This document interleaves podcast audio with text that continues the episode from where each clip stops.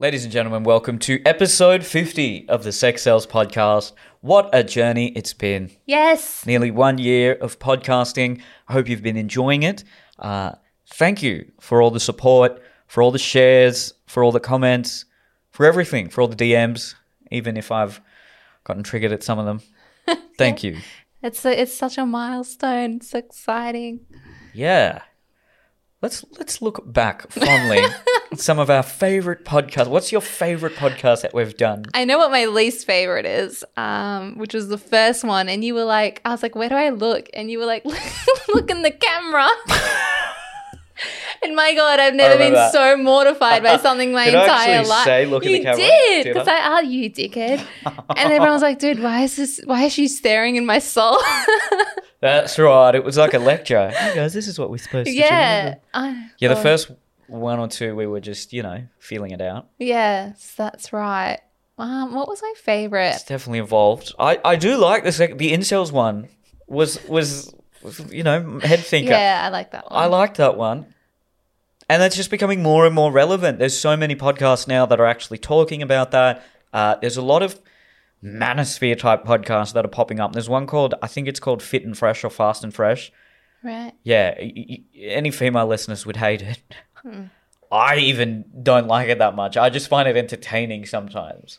And I get shit for watching The Bachelorette, and look at you. You just listen to it because you find it entertaining. It's very entertaining. They uh, they get a bunch of Instagram models or just girls from Miami. I don't know if they're all just Instagram models. Miami sounds like the Gold Coast of America. and there's two of them. And anytime the girls uh, speak out of turn or say something basically that they don't like, they just say, No, you're being rude. Get out. Get out. And there's a guy, there's a producer somewhere backstage that is basically a big brother type figure that then says, "Yeah, you got to leave." what the hell? Is this a show It's just, or a yeah, podcast? it's just this YouTube podcast slash show that's uh, very whatever you want to call it, red pill focused. I don't know. It's interesting. If anyone listens or watches that uh, particular show, Stop it. let us know what you think. That's weird. Okay. yeah, there's points where even I think this, these guys are taking it too far. It might be your description of it, but that sounds odd. But I will. I will give it a listen. It's funny though. yeah. It's like the WWE of uh, relationship podcasts. Yeah. One of my favorites as well that we did was the porn one because everyone messaged me being like, "Whoa, true." Yeah, that was a good one. Yeah. And why men don't open up. A lot of people message me about that one as well. Yeah, that's a that's something that we should talk about often because Yeah. it's such a poignant and relatable issue in today's society. In fact, I was looking at statistics the other day that say 50 plus percent of men, don't know how big the control group was, 50 plus percent of men who go to therapy eventually leave because they say it's not working or they don't find it conducive to helping whatever issues they're experiencing. Wait, 50 plus percent of men who go to what? Therapy. Oh, so you said go to work. And I was Sorry, like, did I say that? I don't know. Maybe I misheard you. 50 plus percent of men that go to therapy Yeah. eventually just leave Interesting. or stop going because they find that it just isn't helpful. Wonder why that is. Most psychologists are female. It might be because I wonder if therapy, it's very much you don't offer solutions. The only therapy in which you can offer solutions is cognitive behavioral therapy, but those solutions aren't solutions, they're tasks. So maybe men are like, I just want to know, what do I fucking do about this? And she's like, Maybe. let's unpack this without, yeah. Yeah, this is purely anecdotal, but I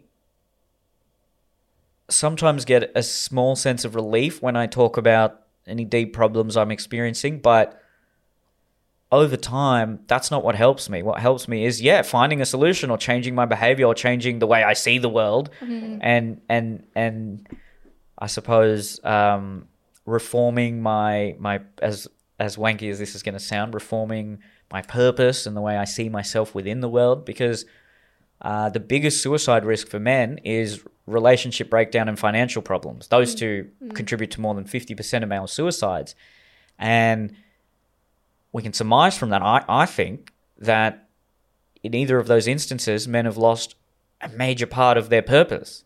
They've lost their wife and their kids, most likely, um, or they've lost their job. And that was a huge point of why they even got up in the morning. Yeah. Um, so maybe just talking about that, I'm sure that does help, but well, well, they need to find a new purpose. They need to find new meaning in their lives. For sure. So I don't know. You know, therapy doesn't necessarily. Um, you can tell me if I'm wrong here, but it, it's not. The goal of it isn't to say here's somewhere you where you can find purpose. I mean, that could be part of it, but you have to look to um, other outlets for that.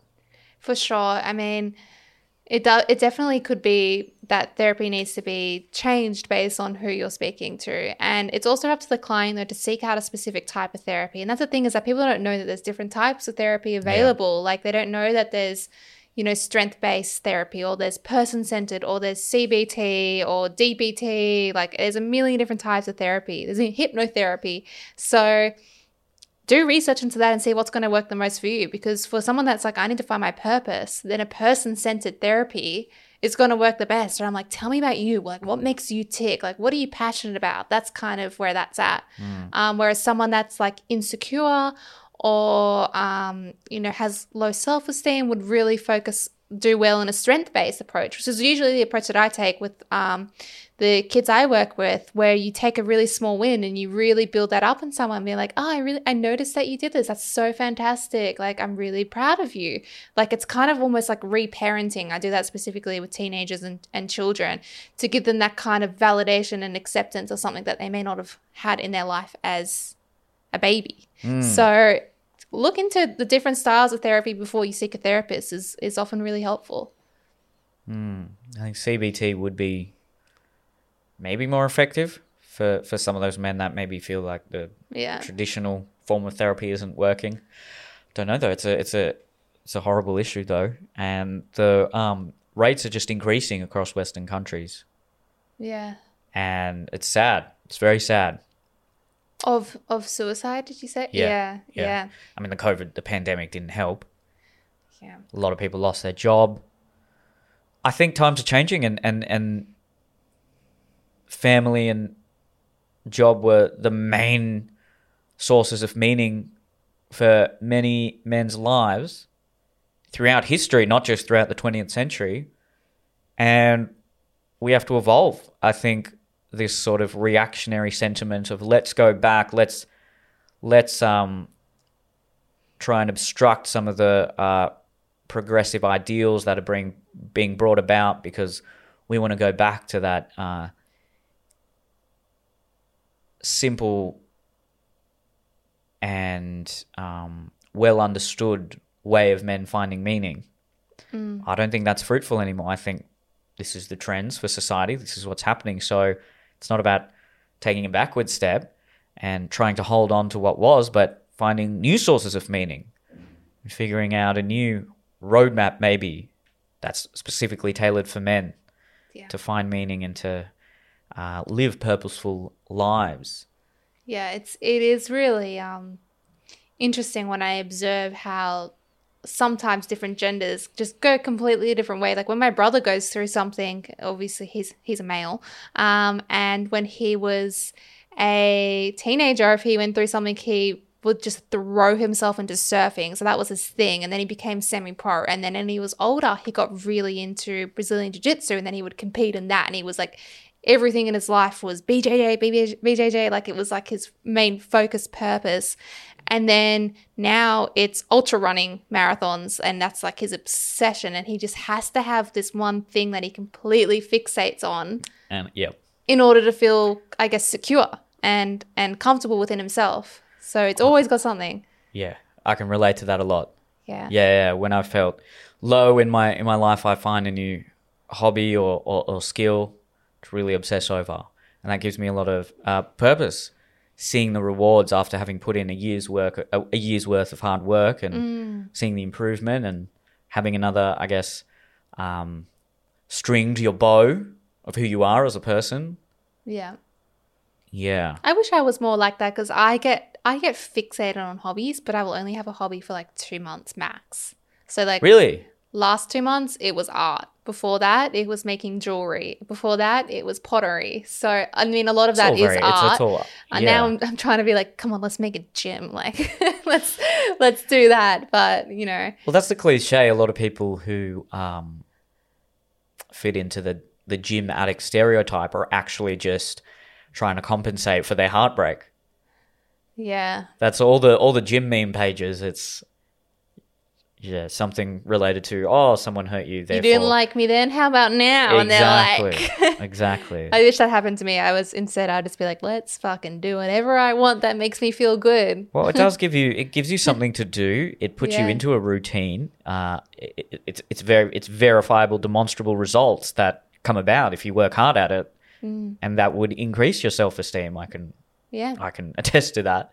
So the gym it can be an effective way of um, alleviating, um, I won't say depression, but sadness, low self worth, low self esteem, and people mock it. Uh, I see a lot of comments on certain videos saying, "Oh, if only men stopped going to the gym and started going to therapy." well, you're not a man. You don't know what could actually be more helpful. Yeah. That's interesting. It's a good know. way to expel that pent up energy, which is, I think people might perceive that as being like, okay, but you need an additional way to, if you have that much, that, that level of, I guess, things that are pent up in you, maybe we should explore things in addition to the gym sure. to get that out. But if you're just interested in it and you're passionate about it, go for it. Yeah, well, I think maybe you could say it as gym or just physical exercise. It's particularly strenuous physical exercise is a way to uh, relieve some of the potentially pent up stress, frustration, and uh, Semen retention. semen retention. There you go, and put it towards something yeah. beneficial. It's gonna it's gonna help your physical health, and and it will help your mental health, and uh, it uh, concurrently to that, you also need a way to maybe assuage some of those mental and emotional issues that you could be experiencing. So the gym could you could see the gym as just the band-aid fix or the short-term temporary fix to pent-up frustration and stress that's going on in your life, but then you actually need you could call it structural changes to your uh, uh, the way your life looks, but also how you look at yourself and how you see yourself within the world. This is all very convoluted, but yes, I think you need a multi-pronged um, attack to uh, mental health concerns, and, and just the gym is obviously not going to be helpful. Speaking of pent up energy, and this is very left of field and not something you know how we were talking about last week the Ouija board?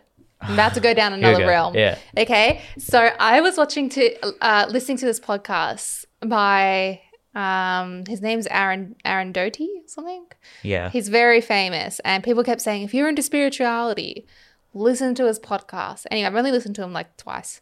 Okay. And one of the podcasts I listened to was him and his girlfriend or ex girlfriend, and she was talking about astral sex as a way of All like right. I heard about this. relieving um, kind of pent up like energy and stress. Yeah. I was just gonna chime in. Uh, sex actually is a it's a proven stress reliever, A hundred percent. and our closest relative, everyone thinks it's chimps, but if you look at bonobos, they are just the hippies of the wild. Yes. And even if they experience inter-tribe conflict, they'll often just have a giant orgy It's great. and then get along with each other. Whereas chimps are extremely barbaric and violent. Yeah. And one you could argue is is very patriarchal and the other is very matriarchal but yet we're just equidistant in the evolutionary timeline to both of these species This so which one are we closer to who knows who knows I love that. It is true though. Like you got a headache, you have sex. You got cramps, you have sex. Your grandma died, well you have sex. become a sex addict then but yeah, true. your I'm grandma kidding. died not um, at the funeral yeah, not at the funeral. But anyway, so she said that she would like write about it or read about it on Reddit. And this is why you got to get astral sex on so Reddit. what is that okay, Okay, is so astral you sex? know there's lucid dreaming. yeah Yep. yeah And you know astral project projecting. Now i've never heard the term astral before Oh, okay. So astral projection is when you're almost in a state of lucid dreaming. Okay. And people, some people believe it is lucid dreaming. Uh-huh. However, the people that do astral project, and I've never done so, as much as I'd like to experience it, say that it is you literally feel yourself leave your body. You can acknowledge that, okay, my body's there asleep on the bed, and you're in some kind of other realm between sleep, awake, but they feel that they are in another spiritual realm or something. And some people can astral project Okay. every single night. And even the the movie Sober? Are they taking any substances to sober, aid? Okay. sober. So you practice it like you would um, lucid dreaming. So you Yeah. can fall asleep first, become lucid in your dream, and then you can like apparently like envision a door, and then be like, when I walk this door, I'll be astral projecting.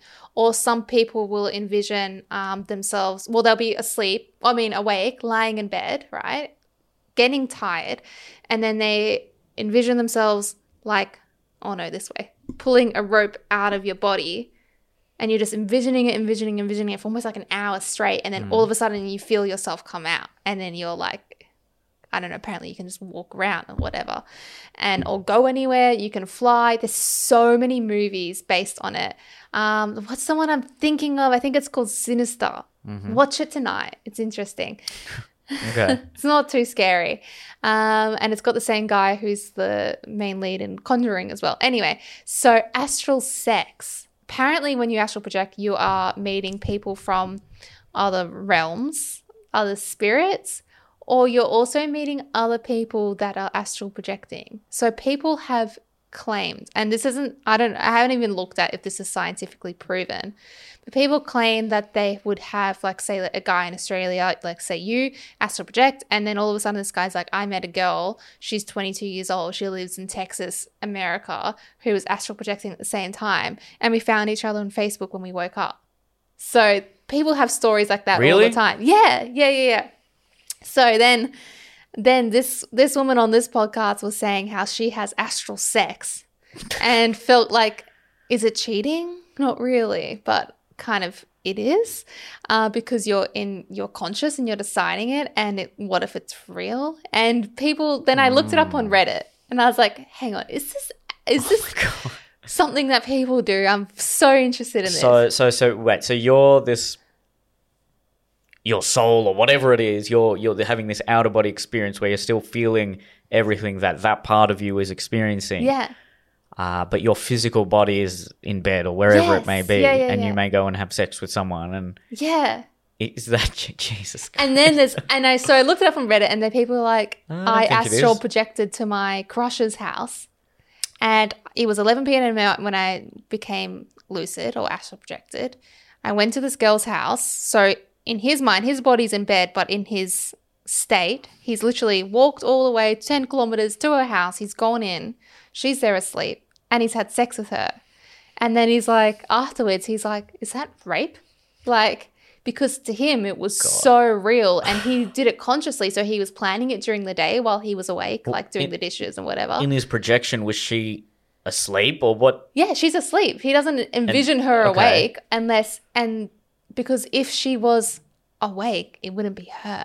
Like it would be someone pretending to be like you can apparently come across spirits will be people that you desire. This is I'm just so you know before you come at me again. I don't bel necess- necessarily believe it or buy into it. This is just what I've read, um, and I find these like things very. I just find them curious. And I always talk about these kind of topics. Like, remember when I went on Yeah. that fairy rant? I don't believe in fairies.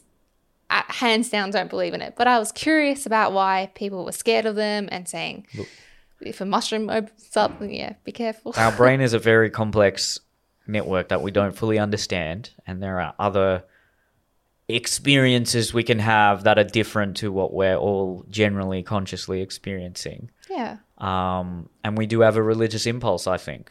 exactly. So I don't know what these people have experienced or whether there's a scientific truth to it, but I wouldn't be uh, immediately skeptical either. well, some people say that But it is also very funny to make fun of. Quirky, yeah, it's and- very it's interesting. Like, apparently, new age hippie. people have like documented. People are saying the CIA did this, so I don't actually know. A lot of people say the CIA did everything these days, um, but saying how Did how the CIA ever do anything good? Is there a conspiracy theorist out there that's like, no, the CIA was actually wonderful. they were just chill. They, They didn't do they they saved us.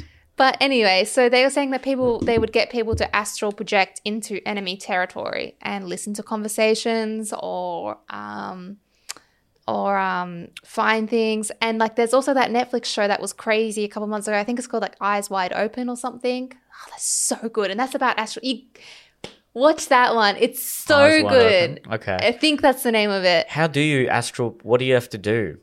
Well, I don't know. I haven't done it, but I just told you you could do the rope thing, the lucid dream in the door. I've got books Sure. on it, but um, because I was curious, but never have I done it. I've had lucid dreams, but that's yeah, I've it. had one or two lucid dreams, Yeah, but that's same. That's it. you can do. I know a guy who went to Ho- I think it was Hawaii for two weeks to do like a I don't want to say camp or an astral projection, but it was like a workshop where people from around the world all were doing.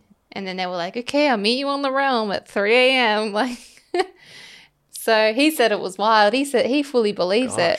And um, that, his stories were very gosh. interesting to me. This is like a giant Sims, Oh, like a spiritual yeah, Sims. it's wild. And people say like I go in, I meet my spirit guides, I meet like I meet fucking aliens and converse with them, and I find out things about myself or life or the world, and I, it's like I've never been so enlightened. Anyway, so they say with sex that it's like normal sex, but you don't even penetrate; you just feel it head to toe. Your body's emerged, and it's like the most orgasmic experience that you could possibly imagine, but you can't even without envision and that without experiencing it, you can't even envision it. So God. That was that was a long tangent that I went on. There you go. Something that was so off topic. If anyone's had astral sex, let us know what it was like. please message me privately, and I will not respond in judgment or even tell Neil. I just want to know, You gotta like, tell me. I just I'm so curious about it. You gotta tell me if someone messages you. You don't you don't have to tell me what they Okay. say. But on this uh, very special anniversary podcast, we were gonna do something a bit introspective, um, and think about things that we'd tell our younger self. Originally, it was our twenty-year-old self, but I thought let's go ten years. I think that's Yeah, I've learned a lot more over yeah, that's true. that period of time. I've still learnt a lot in the last. Well, if we're talking to our 20 year old self, that's seven years for me. Good maths. So, so I'm Indian. Whereas if we go 10 years, 17. Mm. Look, what would we tell our younger self? Let's just make it like that. Yes. So you're 26. Yeah. What would you tell your 16 year old self? My first thing that I would say is don't let people silence you, especially teachers. Like if you have a fair point and you want to debate something without being a little brat about it, do it. Because I find that what I really struggle with is how often people are like teenagers, they're they're uh, unpredictable, they're risk takers, and their brains are underdeveloped. Therefore, we need to kind of educate. Well, these are true, but that doesn't mean they're not people that have conscious and interesting and uh, thoughtful feelings, thoughts, and inputs. So Did you feel like you were silenced as a all teenager? the time, all the fucking time. teachers? Yeah, it was always teachers. I, but I did. I was bratty about it though. I would debate with them. I'd be like, "Well, how how can I not? How can you not let me go to the bathroom, Miss, when I have my period?" So what are you going to do? Are you going to let me bleed through my skirt in front of everyone? Like I would debate with them like that and be like, why can't I have autonomy over my own body? Like those kind of things. Well, doesn't But- sound like you were silenced there. No, but I that. it was just like a I think it happens all the time, like not just with teachers but with parents as well, where they're like I make the decisions for you. So, I think it's important to let come to an agreement. Like one of the most interesting parenting perspectives that I believe is like, okay, let's pre-plan the consequences. It's like, okay, we agree that you need to be home at 9 p.m. on a Tuesday night what can we agree on? Like giving people autonomy to make decisions about their own life. don't you think there's something to be said about uh, as you've experienced more life and you become hopefully wiser? You know certain things uh, or certain long term consequences, or you may have learned hard lessons, and the younger person may not understand why they're being told to act in a certain way, but for the greater good, for their long term development, that needs to be enforced. I don't think it's up to us. I feel like we can inform them and we can encourage them, but I feel like we should not forcibly enforce people. And a lot of, I think, the parenting books that are written this year or last year compared to 10 years ago, vastly different. So 10 years ago, it'd be like if your child did this, then you do timeout, you do this. Nowadays, timeout and consequences and removing children's like Xbox is is un it's not recommended. It's the opposite. What do you So- do then? How do you punish a child? Or we shouldn't. That's it- why you come to an agreement. of punishment. like come to an agreement outside of the situation. So saying like if a situation were to occur, what do you think a fair punishment is? And you'd be so surprised that kids come up with things that are fair. They'll be like, well, okay, if I'm sneaking out late, I'll give my phone to you for two weeks. They're not like, okay, I'm 10 minutes off my phone kind of thing. Like they do come up with these things. But one of the things that, you know, we kind of get taught at work when we work with how to parent these um, like children with very high complex needs and ta- challenges is that when a child does something that is very rude or like completely disrespectful, blah, blah, blah, that we ignore the behavior completely. You pay zero attention to it. But then when they do something positive, you praise them and you reward them for the positive behavior. And we found, and studies that this came from, um, this kind of approach or model has come from America. And behaviorism. yeah, but we've found now that because 10 years ago in this industry, it would be like, okay, if your child does that, then first things we will remove this, we'll do that. And then the child would escalate further and more things, and then they go down here. We found now that this approach has like an 80, 89% success rate in pulling a child back from one correcting that behavior and not doing it again compared to previously where it would be like a 52% success rate. What about all the trends that show children are more dysfunctional than than ever? I mean, when we're talking about anxiety and depression, that's increased tenfold mm-hmm. just over the last decade.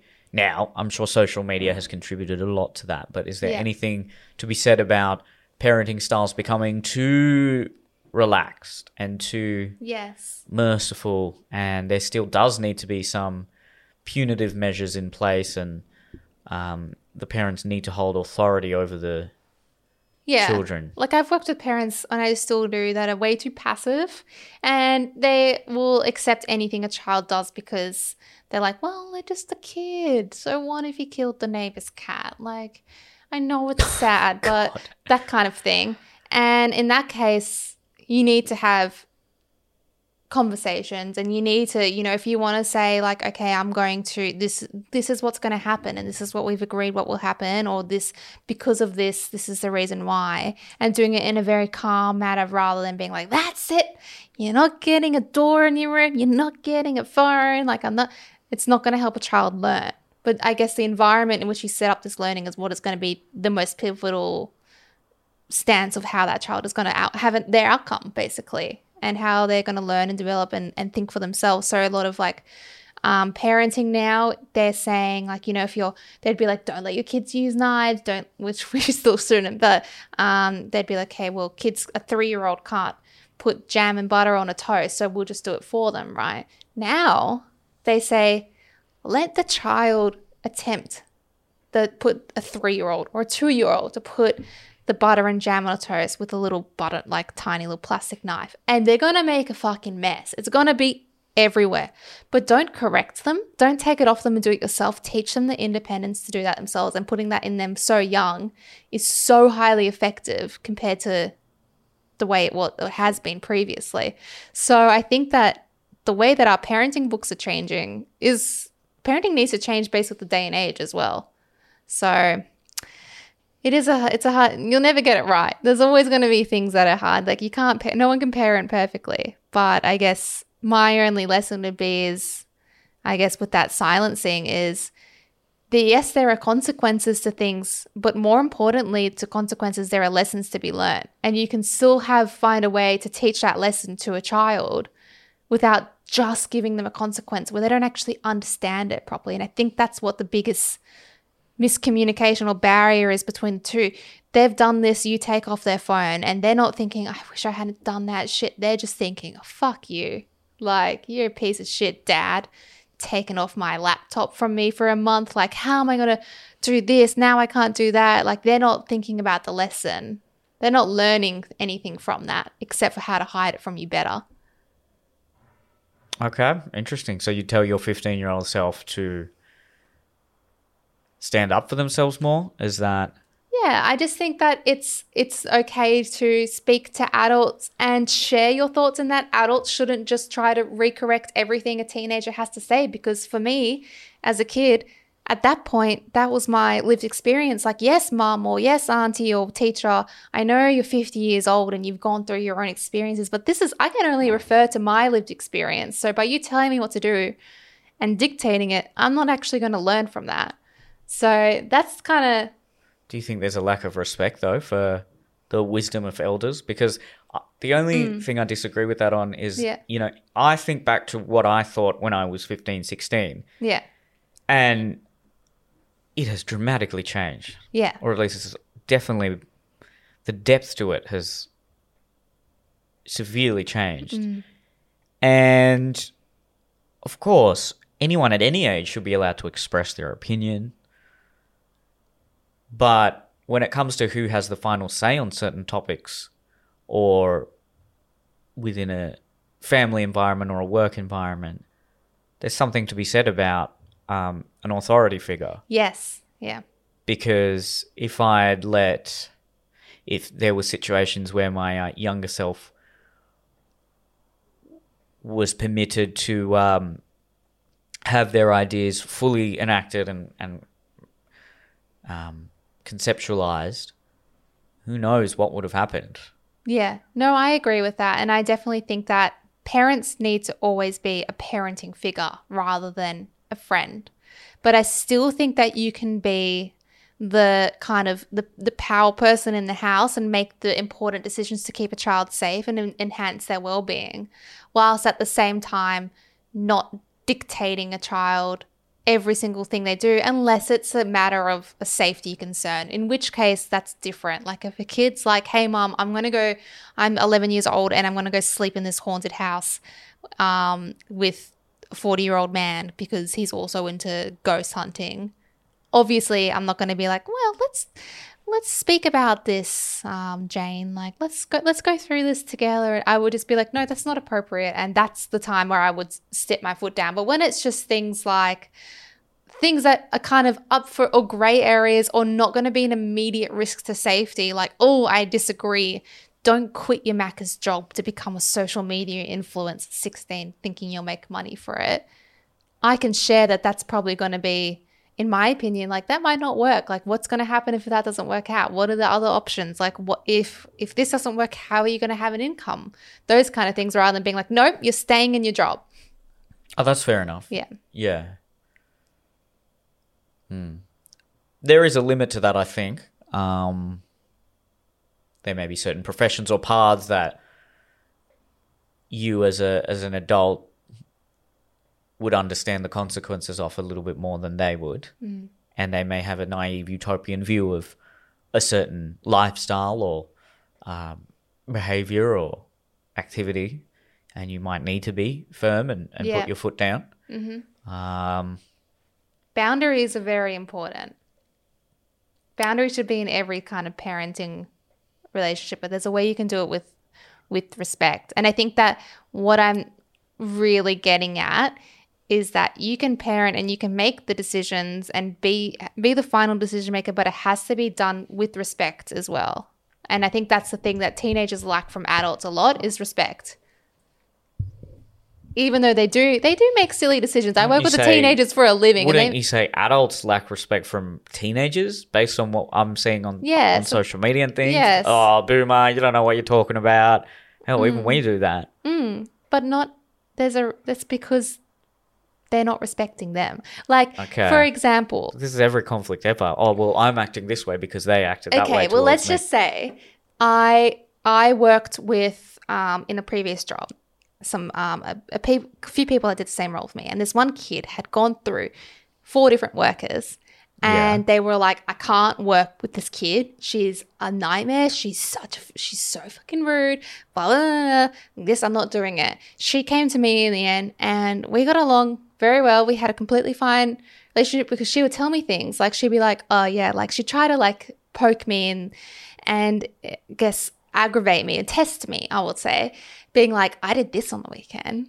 And I'd be like, oh, okay. And well, how do you keep yourself safe when you do that? Like who who do you call if something goes wrong when that happens? Those kind of things. And you know, because of that approach, I guess I mean, this is a humble brag, but in a couple of years ago, I won a um, local hero award with Westfield, and then the year after that, I won a local women award from Gladys Berejiklian, and those are because of the way I work with teenagers. Okay. I was nicknamed the teenage whisperer. So it's Oh, because wow. I always respect the teenagers and the way I can get them to turn and change their outcome on their path just because I respect them. So they respect me in return. So I think it's such a powerful way of of dealing with our kids that people don't do. They just think, fuck, teenagers so stupid. They do the stupidest shit. Like they're instantly shutting that down. Whereas I'll be like, there's so much that I learn from kids that I work with or the teenagers. I'm like, shit, that's a bloody interesting like perspective. I get why you think that. Yeah. Can I offer you another one? Yeah. Yeah. Much more impactful. Oh, well done. I didn't know that. That you won those awards. Yeah. The Teenage Whisperer. Send your kids the- to me. Put that in the bio. I whisper to other teenagers. yeah. Well, that's something you're probably telling parents and caregivers of teenagers more than your 15 year old self. Um, I don't. These questions are always funny because, like with any uh, work of fiction that deals with someone who's going into the past or going into the future, if you meddle with it, things change. So if I told my 16 year old self Yeah. certain lessons that I know now, they may may not have experienced the uh, same life that I have, and they wouldn't have learnt those lessons. So Mm-hmm. That's what I was thinking driving I in. I don't want to say anything to them because Yeah. I like all the lessons that I have learned. yeah. So just do, do you No, Neil. just do. no. I don't know what to say. It's uh, yeah. What would you tell work a on good. Okay, if, uh, 16-year-old t- tell today? another sixteen-year-old. Um, don't try and change the world. Change yourself first. Hmm. That's the biggest thing, and it's such a cliche. Every self-help guru says this. It's Jordan Peterson's main point, but no one will respect you if your life is a mess and you're constantly lecturing everyone about how you can fix the mess that is the world. Okay, develop good habits. That's I think all you should be doing in your in your teenage years and early 20s. Develop good habits. And that is reading, physical activity, all the things I constantly talk about. Yeah. Get into routines, um, have long-term goals. Um, don't judge yourself too harshly. Uh, everyone's going to say that. don't judge yourself. It's going to be okay. Don't have low self esteem. Well, learn from look. Yeah. Life isn't going to be, uh, you know, uh, Rosy. Yeah, exactly. But you need to um, try and foster within yourself a certain amount of resilience and and a, and a temperament that when times do get tough, you figure out a way to learn from that and not just um, wallow in resentment. Bloody oath. Being a teenager is hard. Like, what I would say to teenagers is the way you feel now, rest assured and find relief, and it's it's not going to be the way you feel for your whole life because it mm. is the most.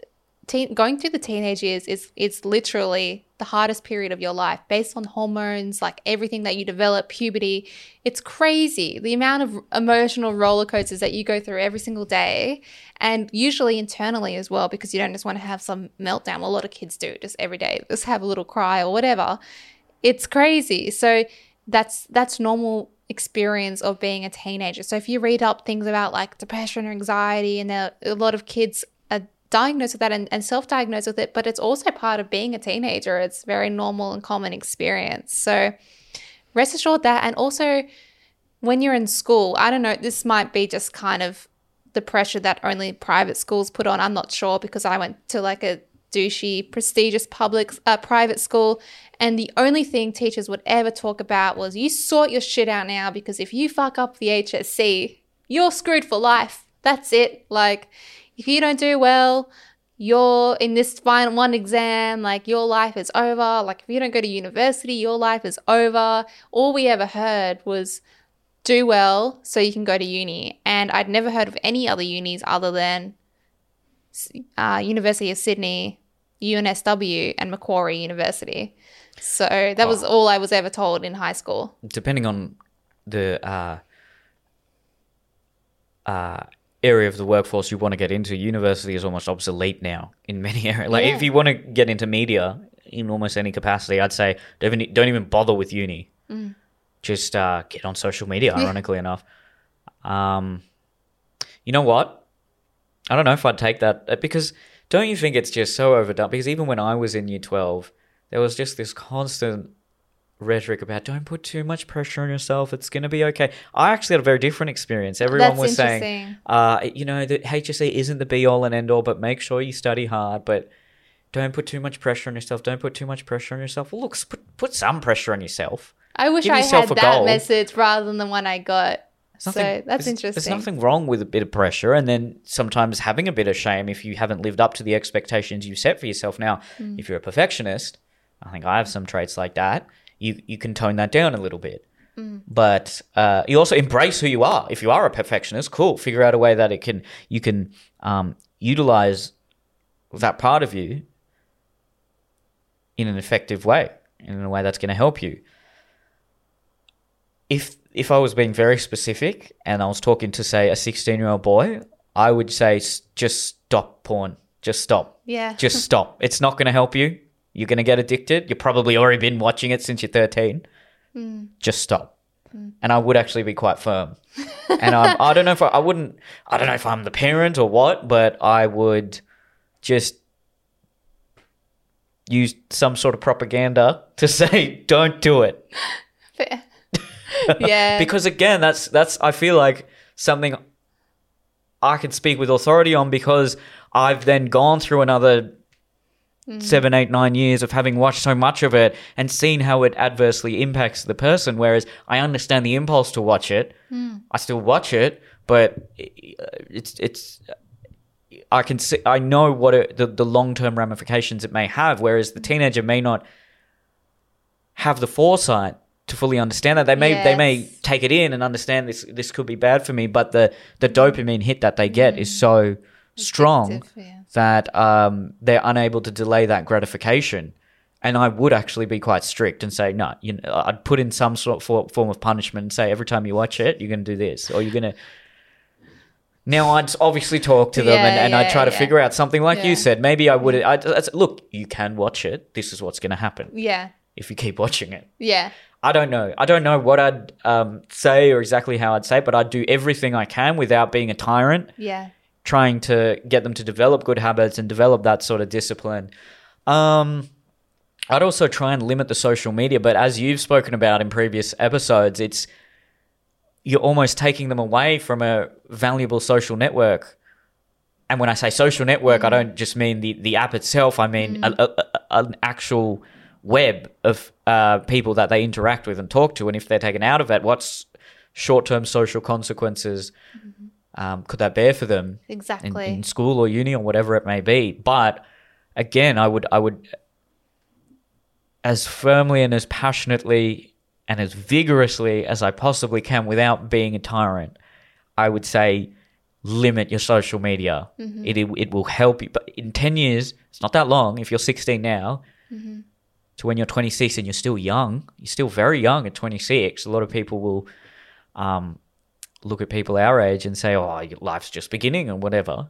So there would be a dramatic increase if you say use social media four or five hours a day versus one hour a day over the course of 10 years, Oh, your life yeah. will be immensely different. That's what I agree. That's something that needs to be taught with every single person, especially young people of today, is that you need to be able to sit in comfort with boredom and without having something to occupy yourself. Like it is so little that we actually sit with nothing that is preoccupying us, like a television, a phone, or whatever, porn. So, like, I can't, sometimes I think, oh my God, aside from when I actually designate time to meditate, I might not just sit on my couch or sit on my chair and just be. And that's a really dangerous habit to start when you're young. Like, we're kind of lucky in the sense that we're kind of on the cusp where social media wasn't as big when we were in like year mm. eight and year nine or whatever, like it is now. It was big, but it wasn't mm, like a. MSN for quite a few hours a day. Yeah. Well, it wasn't good. Yeah, but even then, like MSN, the communicating is is and texting is kind of different to like the dopamine hit of the images, the TikTok videos, and Sure. things like that. So we need to be able to learn to sit with with comfort and silence, and and comfort in just being alone. Because if you are re- like relying on something to occupy yourself constantly every minute of your waking time, even if you're like occupying yourself with work or something. But any spare moment where you rely on social media or something, as soon as that's not available, you're gonna you're gonna turn to something else that's Yeah. gonna lift up your dopamine levels, like shopping, overeating, drugs, sex, porn, um, a whole bunch of things that can be good and can also be very dangerous and become more and more increasingly addictive and more and more in your life. Yeah. Ultimate running. What is it that your brother does? Ultimate running. Ultra marathon running. Ultra mara- What's an ultra marathon? I don't know. He goes on like 130 kilometer runs and stuff. 130 or whatever it kilometers. is. It's over 100. Um, so What? and he also does runs that go for like five days, like where he'll sleep on a um, like a uh, what's the fuck? sleeping bag. I don't know why I forgot the word. I mean, good on him. And then get up first thing. He'll sleep for a couple hours and Oh. continue running. Sleep for a couple hours, continue running. Yeah. Get blisters or something? Yeah, it's crazy, and because they just had they had to eat so much sugar on their run, so Oh, it kind of yeah. like he always has Constantly drinking. to get like he gets cavities and shit because he's just constantly eating sugars like for hours on his run to keep because he's burning so many calories. Wow. Yeah. Yeah. So that sounds like. I mean, I'm not one to judge. Obsessive. sounds a bit obsessive. Yeah, Yeah. Like taking something to an nth degree. But Yeah. a lot of people do have that addictive personality. and Yeah, Look, it's better he's doing that than doing drugs. yeah, So that's imp- 130 kilometers. yeah. It's wild. That's like run to Newcastle. I can run to like two kilometers, and then I'm like Yeah. having a heart attack. I haven't done any Passed out on running. the ground. I haven't. I haven't run for about a year because of my back. yeah, Just to um, I Oh. either swim or I do the elliptical. I thought that was dancing. I Yeah, I thought do a that bit was like Zumba. yeah. Oh, good on him. crazy. What else would I tell my uh, younger self or a younger person?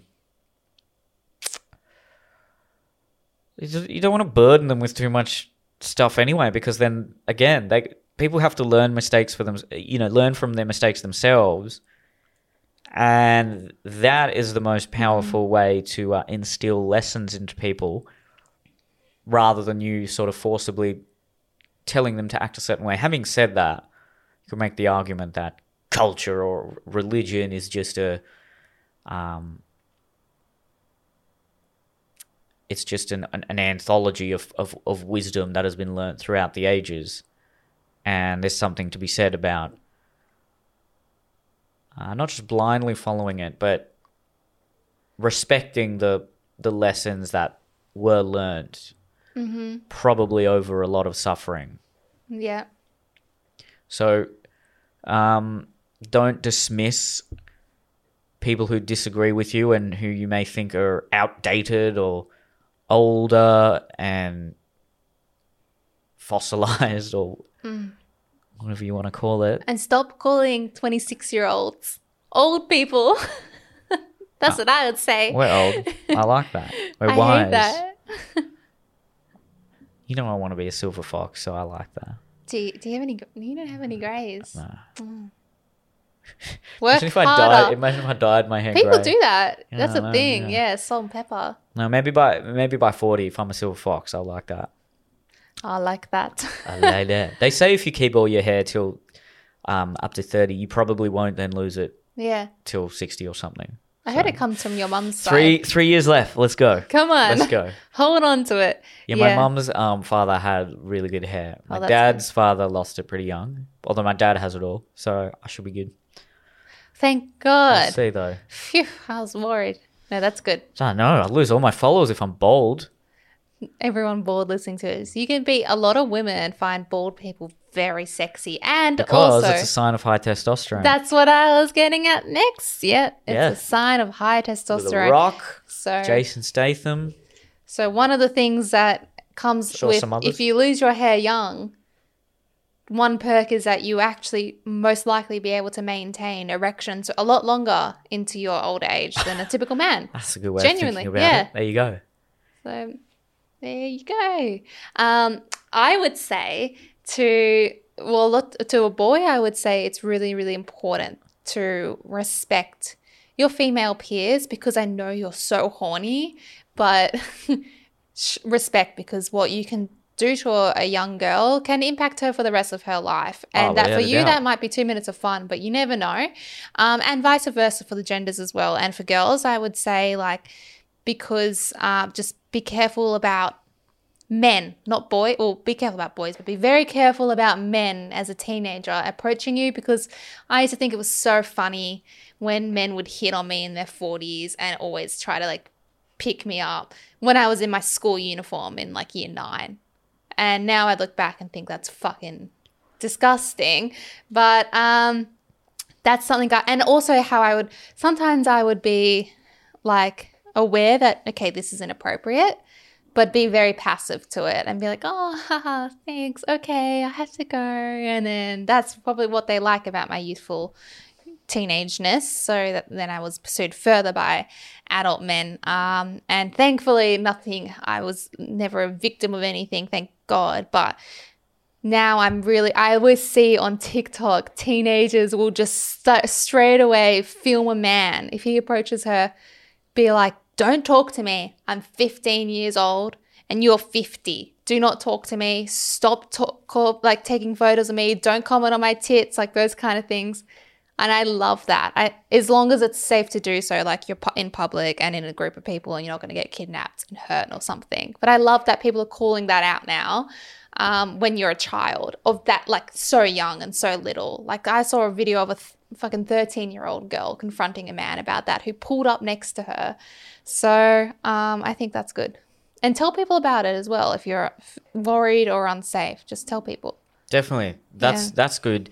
I will say I think some of that uh, advice that seems to have been spoken about more in the last couple of years can manifest in uh, extreme versions of that behavior. So I've also seen I, we clearly have different for you pages here, but Yeah. um, people mocking girls who were like clearly trying it. Like, a guy just came up to her and said, "Hey, can I just use that seat?" And she was like, "Oh my god!" Like filming him Right. as though he's a predator or something. Yeah. Now, that's not to say don't Hmm. do that because I'm sure he's fine being filmed or whatever. But if you Hmm. then adopt this mentality of fear all throughout your life, that can be unhealthy. I was talking to a guy who is about 19, 20, a couple of weeks or months ago. He was at the bar after my show, and these, this girl was clearly Hmm. into him. She was saying, You were so funny, and um, flirting with him and, and things like that. Hey, I'm getting a drink. Do you want to get one? She made it very obvious. And then we were like, Dude, go go talk Hmm. to her. He's like, Oh, no, that, that's sexist. Yeah, my What are, what are you have a male about? friend just like that. Yeah. Sexist to talk to a girl at a bar who is clearly interested in you. So again, I'm not trying to say it's gone too far or anything like that, but just be wary of the of, Mm. of taking some of that advice to the extreme to an extreme conception. That's all. Yeah. But, you know, that being said, a lot of the times that we as women have these fears is from like prior experiences. Like, you know how I always talked about in our podcasts, like how I'm always getting myself into situations like getting stalked and harassed. And because I would never like perceive someone as like a, I wasn't I was almost ignoring red flags or I'd still give them the time of day and talk to them and things like that then I'd get followed home and harassed or whatever or grabbed and someone tried to pick me up and run with me once couldn't carry me very far but um thank god um but Wait, what? yeah I was in Well, I was Manly kidnap you. Literally he just I was just standing Did that there offend you more then? no, I- and I was just standing on my own and on the concourse, and it was like one in the morning. I was walking home when I used to live there, and this guy wait, wait, wait. So he literally tried to. literally, What? He was trying to kidnap you? I don't, he, I don't know, Or was he a drunk? Like, he was oh, this will drunk, be funny. but haha." he ran with me for like 50 meters, which is quite far to be carrying. And I was like, where the fuck? Because we weren't at the start of the concourse near the beach. We're at the right at the other end. So he was going around the corner where the cars are parked. And I was like, what the fuck? Like, put me down. He was just fucking running with me. And then eventually he like stumbled, fell, he dropped me.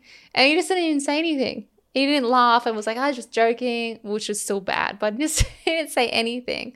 Um, so anyway, that was weird. No, yeah. Um, but like up until very recently, I would always find myself in these situations and I was never really that aware with it. But since I had um, that assault happen to me that injured me um, recently, I'm so, so aware of it. And it's really interesting to see, just like even yesterday, I became fearful of a situation that you know, five months ago, I would never thought twice about. Like I went, um, I have outside my apartment, there's a park directly across the road, and I was taking Baz the dog to pee, and then we went for a walk.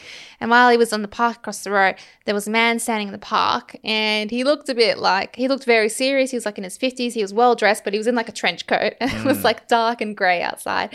And he was standing like 30 meters away. So he wasn't close, but he was just staring at me, like just staring and staring and staring. And I was like, I kept looking away and then looking back at him and I was like, Are you okay? kind of thing. And he's just staring at me and I was like, Oh, he's probably just looking at the dog. Baz is cute. So I walked to the other end of the park.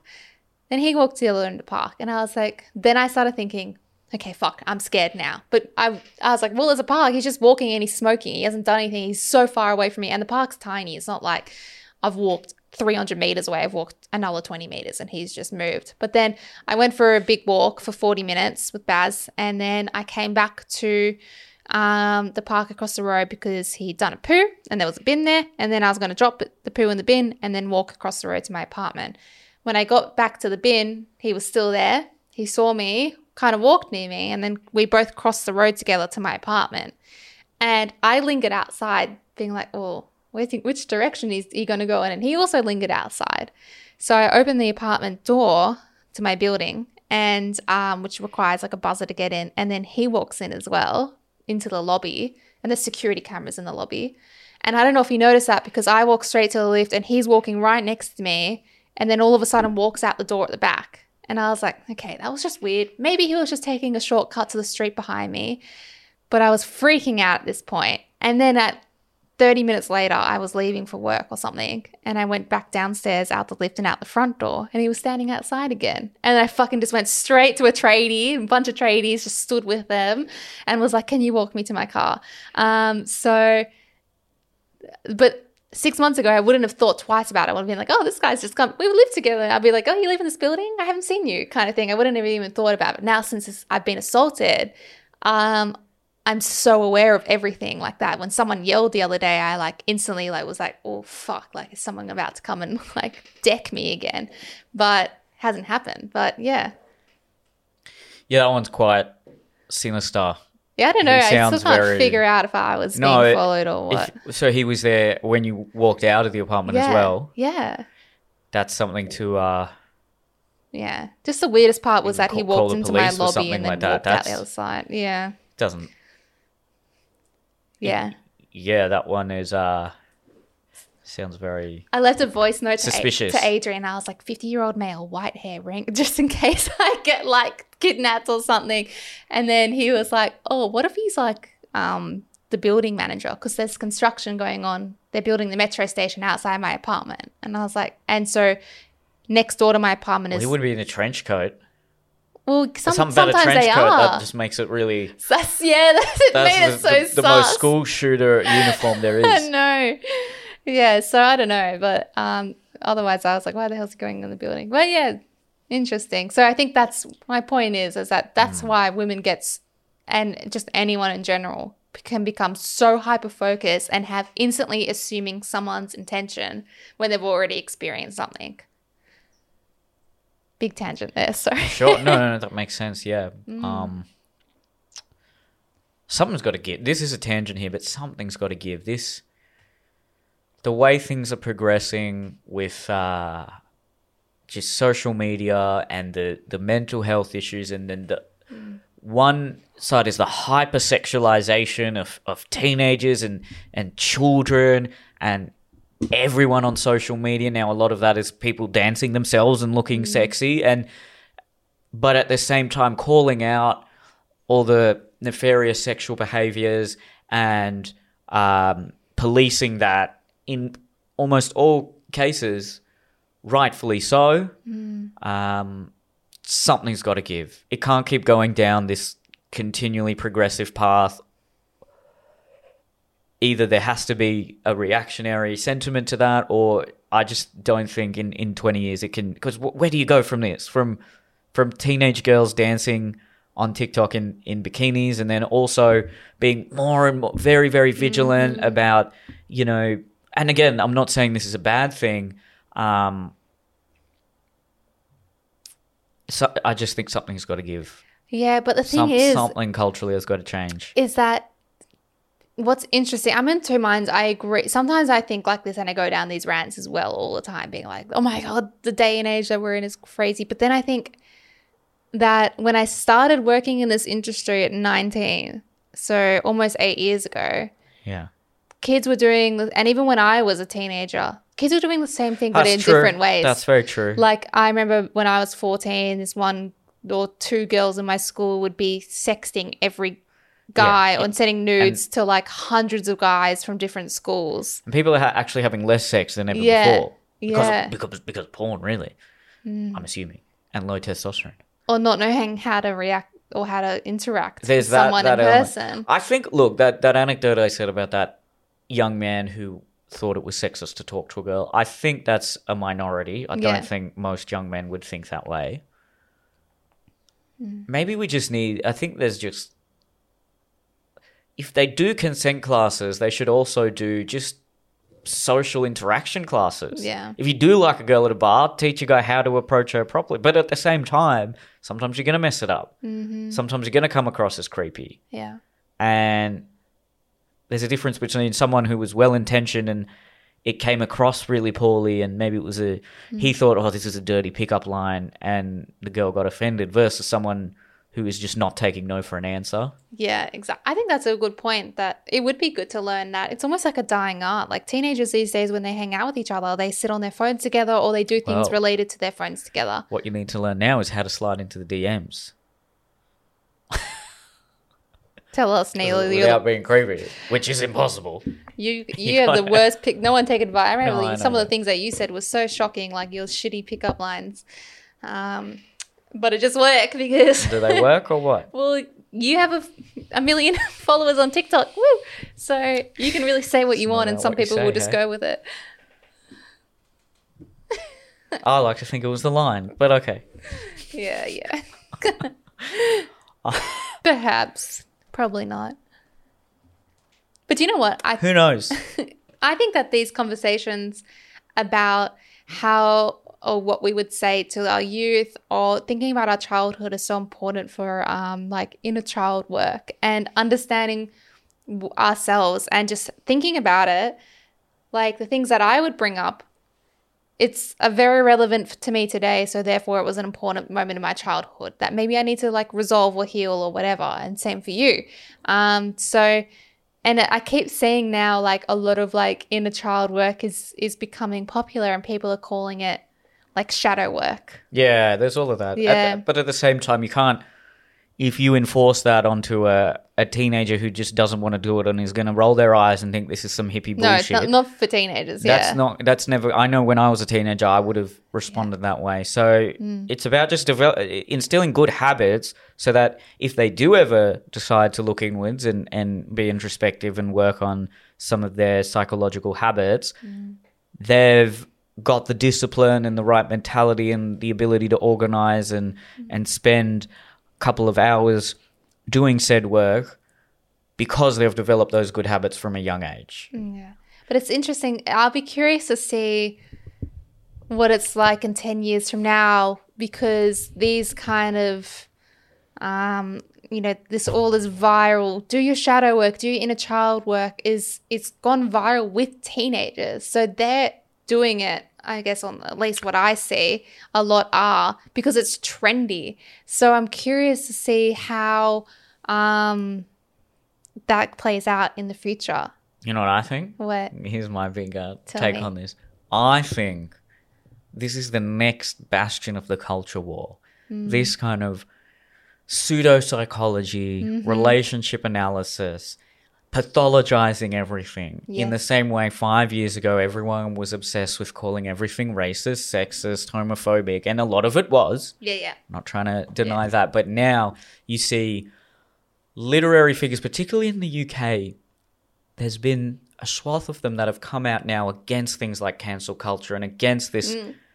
culture of suppression in academia. And these are people who are fierce feminists, Yeah, I agree with that. literary geniuses. Yeah. Uh, there was a Nigerian woman who came out, penned an essay recently about this, and, and I sort of thought, well, five years ago, where were you? But uh, I think this could be the next culture war battle, if you will, where people are just using those terms in the same way they were weaponizing racist, sexist, this, that. Yeah. And then and, and, and molding their ideology to continually broaden the definition of what is racist and what is sexist. I think a similar thing may happen with continually broadening the idea of what is manipulative, what is emotional abuse, Yeah. what is controlling, to the point where people are just going to say, shut up. Yeah, I mean, I think that might happen. that I'm already is- there. that is happening. It's happening with trauma. Like 10 years ago, the definition of trauma was that if you'd had a significant and severe event that happened in your childhood or in your life that had long lasting impacts and um, was likely to be something like, for example, war, abuse, neglect, assault, those kind of things. Now people are saying, um, and even therapists are saying now that trauma could be something that we don't even i- realize is trauma.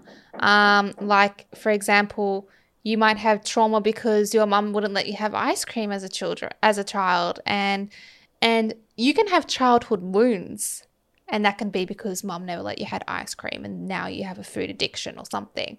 But that's not necessarily trauma. Couldn't agree more. So it is very interesting how now there is this big push to say every single person, you all have trauma. I actually disagree with that. I don't think that I hold trauma. And I think that 100%. trauma comes from when an event occurs, what makes ongoing trauma afterwards purely depends on how you were supported after that event. So, um, children of like you know that have been let's say you get something happens in a car like you have a car accident and then afterwards um mum and dad and your family are really supporting you and talking you through that and helping you through that. You probably overcome that. You might not even think about that again. Like i've been in car accidents for example but then someone else that's been in a car accident may get completely ignored or just no one talks about it and they don't deal with it. They haven't healed from it or resolved it or whatever and then they carry through that their entire life. So i think it's really important to have those things supported but also if you're not recognizing something in you and you're not, you're not being impacted by something you may not have trauma. It's hmm. it's not right to say you 100% if you're living you carry trauma. Hmm. Because a lot of people might not. Well, at the very least, what we need to do is rather than continually broadening the definition of what trauma is, broaden the nomenclature and, and have different words. Hmm. Because it is true that if a certain pattern developed in the way that you were brought up, Mm-hmm. based on the behavioral responses from a major caregiver, mm-hmm. y- that will then manifest throughout the rest of your life. yes yeah We need a word for that. that's But by yeah. using the word trauma, you are then diminishing the experiences of people who have experienced war mm-hmm. and have PTSD. yeah And in the same way, the word racist. Okay, if there's a lot of white people on a TV show and you label that racist, you're diminishing the experiences of people who have been denied employment mm. or even experience violence because of immutable characteristics that they simply cannot control. So let's update our vocabulary rather than broaden the definition. Yeah. let's have some different words and just weaponizing the word racist or mm. trauma or mm. manipulative Yes. whatever it may be Exactly. Yeah. nomenclature needs to be updated It does. And the thing is, is those words already exist. We just were choosing not to use it and we like to kind of, you know, put it in a box and say that they all fall under that same category. But I find that the one where you're talking about that example of, you know, when something may have happened in your childhood that may not have been um, traumatic, but it's set up a series of series of beliefs, patterns, or behaviors that you carry now, and that you're right. There's not like a word for that. It could be like childhood wounds, or people sometimes say parent wounds, or masculine or feminine wounds, or father wounds, or things like that, or inner child work, and all those kind of like even wound implies that it's always Negative. a malicious thing Yeah, and that's that was my thought process too because I like to call it just inner child work, which even then has this kind of hippie connotation. Like maybe just awareness um, and self awareness and learning and self expression because the way that the actual process of doing let like let's say inner child work is so impactful and so helpful. Like, just an example would be um, currently one of my beliefs is um, uh, what? well i was just going to say really quickly the problem with any sort of burgeoning new intellectual framework is that there is always going to be stupid people that bastardize it Yeah, and exactly. make it contemptible and pe- and then comedians come that's my job i come around and make fun of it exactly. So that's always going to occur. Mm-hmm. It's about finding the best version of uh, understanding that So particular true. school of thought. so true. But sorry, go on. So true. Um, what I was going to say is one of the beliefs that I have, just an example, is um, like I, re- I require or desire all of my partners to just be like so over the top with physical affection, physical intimacy, and like words of affirmation, right? And that's all I always say that, like, oh, all my boyfriends always like open with how they feel. Like it's just something I seek out in my romantic partners. And then I go, okay, well, what's beneath that? Okay, well, in my childhood, for example, my um my dad showed his affection to my mom by, you know, taking her on holidays, buying her cars, like doing all these things, sorting everything out, but it wasn't through affection or or um or by saying anything to her. Like I never heard him say like I love you to each other or that, to each other. I never heard that, even though they'd love may as well been beautiful love. I would never heard that. So therefore, I had. Then I go, well, what's beneath that? Okay, I've equated that physical intimacy and affection equals love. And then what's beneath that? If I feel that I'm not getting enough, then I'm not feeling that that person loves me. And that's something that I have to realize Gosh. that but this this process of like work is actually important because now I'm like if I have a partner and he's not fucking showering me in attention constantly. By doing this process i realize hang on this i know where this comes from and this is this is a me thing not it's not up to him to be providing me and fulfilling every emotional need kind of thing. Yeah. like just one more quick example. My friend has a it's a huge trigger for her and she is very loud very extroverted very passionate and she kicks off a lot just as a person in a yeah. And but she freaks out if she has a male partner and he raises his voice or becomes aggressive and like anything like that. If they're fighting and he's like, Well, you, she'll be like, Don't you speak to me like that. Like that's how she responds. It's like a huge kind of trigger to her. And she's figured out, well, what's beneath that? Okay, so her her dad used to yell at her when she had done something. He would never give her an explanation to like say, Well, I did this because of this. He would just be like, Don't you bloody do that and maybe hit her or something. Well, what's beneath that? She fears that women can't be silenced, women need to be heard, blah, blah, blah. Well, what's beneath that?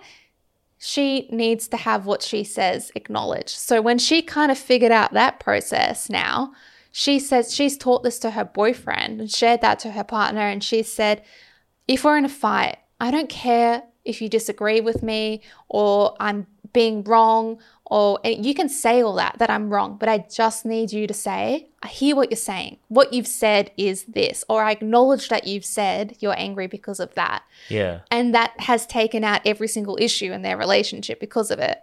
So that kind of work Wow. is really important for us to do. Like think about a belief that may it doesn't have to be a negative belief like I get triggered when a man yells or like me being I need men to shower my partners to be very loving isn't a negative belief. Yeah. It's just a perception and a value that I hold. But why is that? And unpacking that is so helpful to everyone. Mm. So it is interesting. Like you can go too far into these things, Yeah, but then at the same time, Go they can be so impactful. Yeah.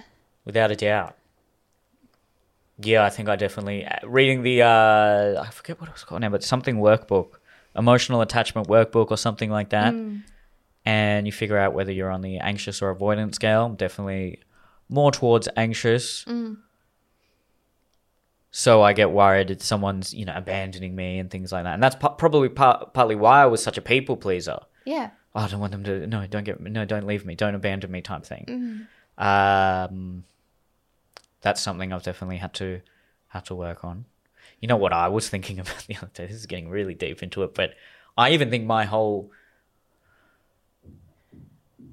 promotion of open relationships was almost a way to combat some of that anxious attachment because Wow. I don't feel like I'm being abandoned if I can then go and Yeah. sleep with someone else, which is actually quite unhealthy. That's very interesting. Or you're having people cut not on the back burner, but available to provide emotional and, and intimate support to you. Yeah, because oh, I feel like I'm this person might be Yeah. um If you put all your uh, eggs going in away for basket, you know yeah. um abandoning me or Mm-hmm. getting further away from me okay cool i'll just go i can i can deal i i, I don't have to deal with the Mm. um consequences of fully being abandoned i can just go and bang someone else Exactly. so i don't know if that's actually the case but that could have been It I don't know. very much could have been. i don't know Very interesting. yeah And then Or you I'm can even, you know what? to bang You could just unpack that even further. You never know. Like, do it on your own time, I guess. Or if it comes to you now, do it. But like, you might be like, okay, well, what's what's even beneath that? Like, could it be, for example, not just that you know I want an open relationship? Well, why? Because I want you know what you just said. Well, why is that? Because of A, B, Sure. C. So yeah Super oh, i do that a- yeah, Yeah, i do that a lot yeah and you come up to these fucking wildest things. But I just want to say one thing because when we were talking about trauma, and I said, I said, you know, if it's not something that um, you even remember, or it might not, you know, be as as relevant. I just want to say that you can have trauma that you don't remember. You can have trauma that occurred at birth. You can have trauma that occurred as a one year old or a two year old that you have no memory of, and it can impact you for the rest of your life. And those are the type of kids that I work with as well. Like they weren't fed or they were neglected and things like that. And the impact of that now is very very drastic. So that, but that is very intense trauma. So. and we can't avoid things like that. Yeah. There's always going to be times where, if, if you've been sheltered your whole life and never had anything go wrong, then Mm. The smallest thing that happens is going to feel like trauma because Mm-hmm. you haven't built up a tolerance to negative occurrences Yeah, happening well- in your life. But there- there- there- there's yes, of course, there's a balance to that. It doesn't mean you throw a child into the deep end where Mm. anything could happen to them. But th- there's still something to be said about exposure therapy. See, that's that's an interesting kind of argument about the whole how when do we expose our children to social media because a lot of therapists say It's a good point. put it off as long as you can, maybe 15, 16. And then other people say, well, what happens when they're 15? They log on to Instagram, they Mm, post they a photo, and someone says, ooh, why would you post this, you fat bitch, or something? And then that who, that child may have never been confronted like that in their entire life. Who knows what that comment could have without previously being exposed to it? Could ruin a child's esteem forever. Gosh, so social Mental media health, is, yeah. is like the war of today. So there's no there's no right way that you can do about it. Except I would expose my kids, but and let them on it, maybe at, from like 12 or 13, but for like an hour a yeah, day. that seems to be Yeah. the just intuitively the healthiest Yeah. option there. But It's so who knows? crazy. Who knows? Who fucking knows? Yeah, I was going to say something. I've, I've forgotten now. Um, yeah, what else? Because I always try and figure out what am I getting really triggered about, and then Cancel culture. that. well, yeah, that was always a Yeah. big thing. Um, and now I see that it just ha- having moved into this world of, of relationships and relationship psychology.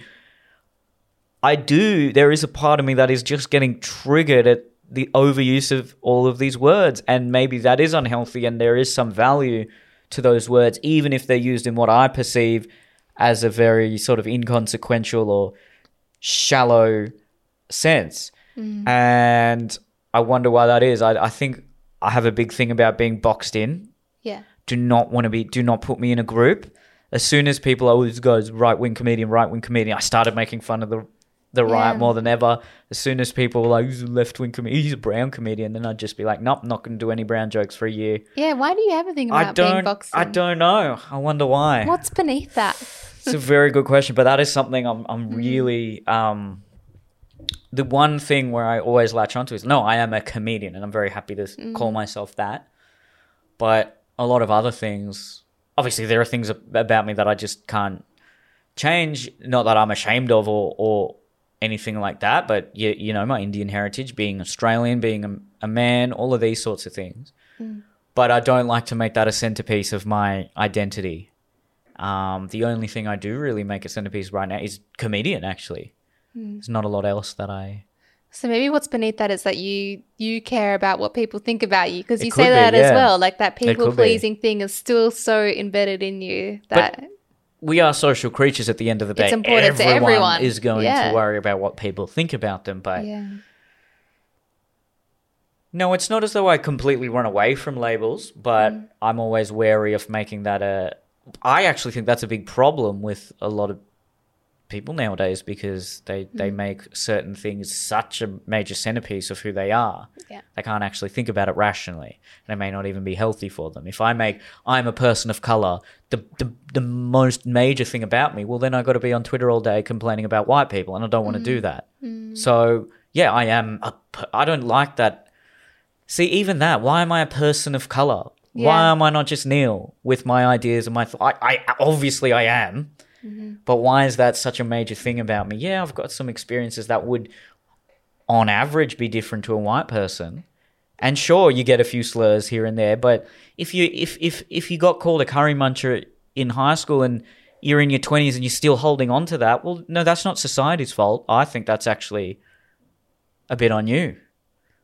That sounds harsh. Maybe I'll get cancelled, but I really I don't. Uh, I just I get what it you're actually saying. makes me uncomfortable when people are like, and you're a person of color. Fuck Yeah. off. No, I'm not. I get what I you're mean, I saying. am, but yeah. I just don't. Uh, I think you're right though, in the sense of when it becomes your whole identity that it's not healthy, unless it's something that you're really proud of. I think that's different. So you you might be so proud of being spiritual person or a health a fitness person, you just want to embody that, whatever.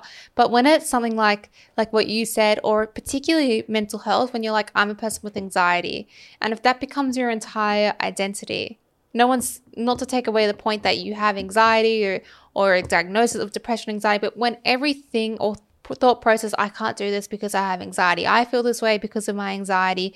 This and this because of my anxiety.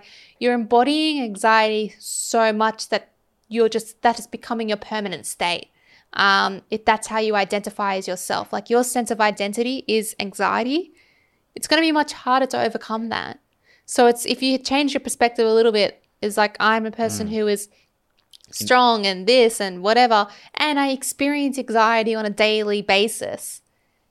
It's still different. and if anything, I think subconsciously you would be looking for ways to maintain that identity, Yeah. And that's what, you know, is very unhealthy. one of the biggest learnings that I ever learned was that the, no matter what, your ego wants to be right. So it doesn't want what's good Yeah. for you, it wants to be right. So if you're saying, I am anxious all day to yourself, your ego wants to be right and it wants to prove that. It's not going to be like, well, I want you, Eliza, to be really healthy and this and that. Like you may consciously be thinking that, but your ego is like, I'm right. I experience this because of this. Like that is my identity. So be, it's something to be aware of. Yeah. similarly with uh, I am a person of color and I'm oppressed. Well, you're just gonna go around looking for instances that prove that you're oppressed. You're gonna broaden the definition of Then what oppression is. You're confirmation gonna bias. you're gonna justify what is mm. otherwise objectively bad behavior, being rude, disrespectful, mean, and you're gonna justify that with this sort of weird intellectual idea of, well, I'm punching up. When I say kill all white people, it's not racist because white people have power. Therefore, I'm allowed to say that. Well, I don't want to. I don't want to be that. I don't want to be that person. So, I am a person of color, obviously, but I just, oh, I viscerally detest making that a major part of who I am. yeah. But maybe there's something to unpack there. Yeah. Who It's knows? interesting. Some well, would say the argument is that, oh, you actually have internalized racism, so you, ah, you because you were constantly uh, told, mocked for being brown, and and the way you were perceived, your tribe was perceived in the media was low on the social totem social totem pole. You're doing everything you can to detach yourself from that, and if I'm doing that subconsciously, I wouldn't be aware of it, but I don't actually think that's the case because I would argue that the people that are constantly fixated on how they're oppressed because of their skin color are the ones that are that are visibly demonstrably showcasing internalized racism because they think their skin color is a disability basically. And no, I don't I don't like to think of it that way. I don't I'm grateful for my Indian heritage, but I wouldn't even say I'm proud of it either. I'm proud of things that I've achieved, that I've done, that I've uh, can take responsibility of. I'm proud of my career. I'm immensely proud of what I've built. I'm proud of the person I am today. I'm grateful for my um, heritage. I'm grateful for being an Australian. I didn't do anything. I was just born in Australia. I was just born to Indian parents. I think if you make, if if you're prideful about things that you had no control over, I think that's actually dangerous, and it it might actually be a, quite a sad indication that you have nothing else to be. Mm. That sounds harsh, but maybe you don't have other things to be proud of, and you need to give yourself things to actually be be proud of. Now, oh, and and, yes. and and then I will say yes, historically, if your group has been maligned, I suppose it's a reactionary mm. sentiment to say, for so long I've been made to feel bad for for being brown, so I'm actually no, I'm proud to be brown, and I can see that. I wouldn't argue against that necessarily, but yeah, that's a that's obviously something I go, go into quite a lot of depth I like that. about. There's, I always learn a lot from your perspective when you talk about this because I have definitely fallen much more into the other side, being like, we need to be very, very careful. Uh, but I learn so much Yeah. when we talk about this. It's good. It's good.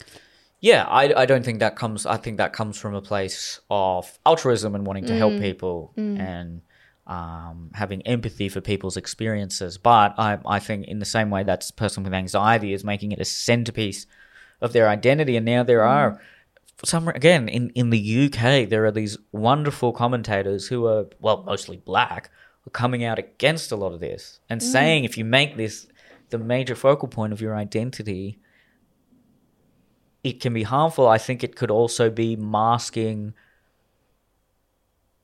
uh, a deep need for belonging, Very interesting. and mm.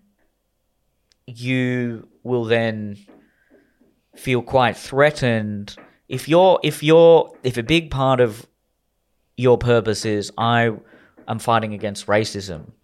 Well, if the idea enters your mind that hey, maybe racism isn't as pervasive as you think it is, you're going to do everything you can. Every cognitive possible form of cognitive dissonance is going to occur because if it's true that racism isn't as intense and serious as you've always perceived it to be, mm. you lose a major sense of purpose in your life. Hmm. So- yeah. yeah, that's uh, not to not to, and, and then you know you, you say something like this, and then y- you can be smeared as ignoring racism and hmm. ignoring a real prejudice that's occurring in society. And that's not at all what I'm doing. But if I were to focus on, I suppose, that cosmopolitan social media, progressive, elitist view of uh, uh, oppression and identity, that's something I would generally rally against, as I've Yeah. spoken about at length on many podcasts. And, and and and you know what? Coming full circle, if I were to say anything to my younger self, um, or to a young person, do exactly what I just said. Don't make a center point, a, a focal point of your identity, something that you have no control over, or that doesn't give you a set of actions to live by. So if you say, you know, I am brown, or even something like I am, I am, I am gay, well, well, that doesn't,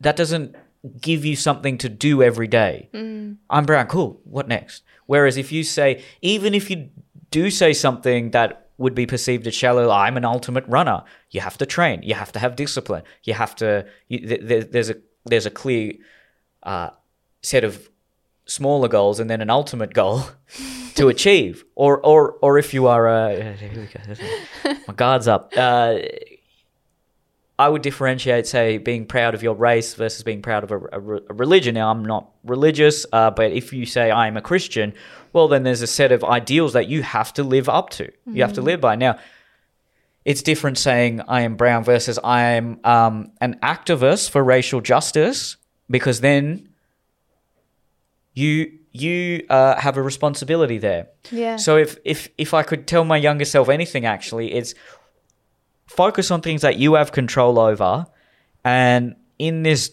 process of figuring out who you are and who you want to be and what you value, and that's always going to change. It's you know.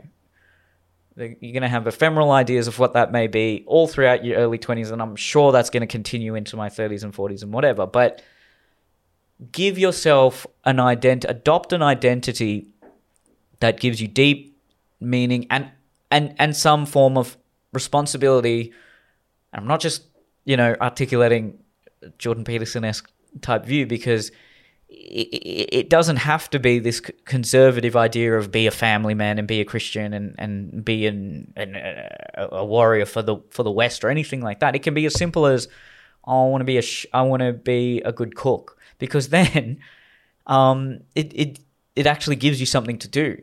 Well, to be a good cook, you have to work at that. You have to read. You have to learn about it. You have to actually partake in clear actions, and you have something to do. And if you adopt an identity such as what I was talking about, hey, I'm a, I'm oppressed because I'm a person of color.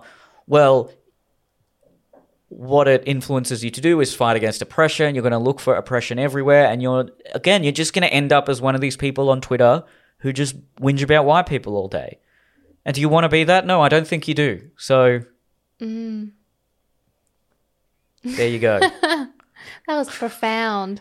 Thank you, Neel. oh no, you're welcome. Speaking to the masses. I guess I am. That was good. What a speech. I feel like we should just end it there. Just cut it. Well, we've gone for how long? Is this is an hour thirty already? So Shit. well, it is our fiftieth. Oh, This yeah. one little strand of hair keeps getting in the way. He's just to fix his What a hair. contrast from passionate speech about your identity. Yeah, there's stupid hairs in my face. All right. Any Eliza? Any concluding remarks? What would you tell? Any any final um, advice for young people? Just don't overthink it. Just be. Just be. Just be. You'll learn from the bad experiences. So I'm not saying embrace specifically look for bad experiences, but embrace them. But please wear a condom because everyone is Yeah, going bareback, and I'm so sick of STIs in teenagers. They're they're riddled with them. So wear Yes. protection and yes. be grateful and just be. That's what I'd say. I second that. Wear Yeah. protection. Yeah. All right. All right. Well, thank you. If you've been with us from uh, episode one, thank you so much. Uh, I'm gonna keep going, keep doing this. We, I love this. I hope you do too. yes. Um, Of course. Share the podcast as always. We might do a live podcast soon. Who knows? That would be cool. That would be fun. I think. Uh, neelkolhatkar.com slash podcasts if you want to ask us a question. neelkolhatkar.com slash tickets if you want to see me live in Sydney. More cities coming soon. Thank you. Thank you very much. Thank you. See you. you for 51. Bye.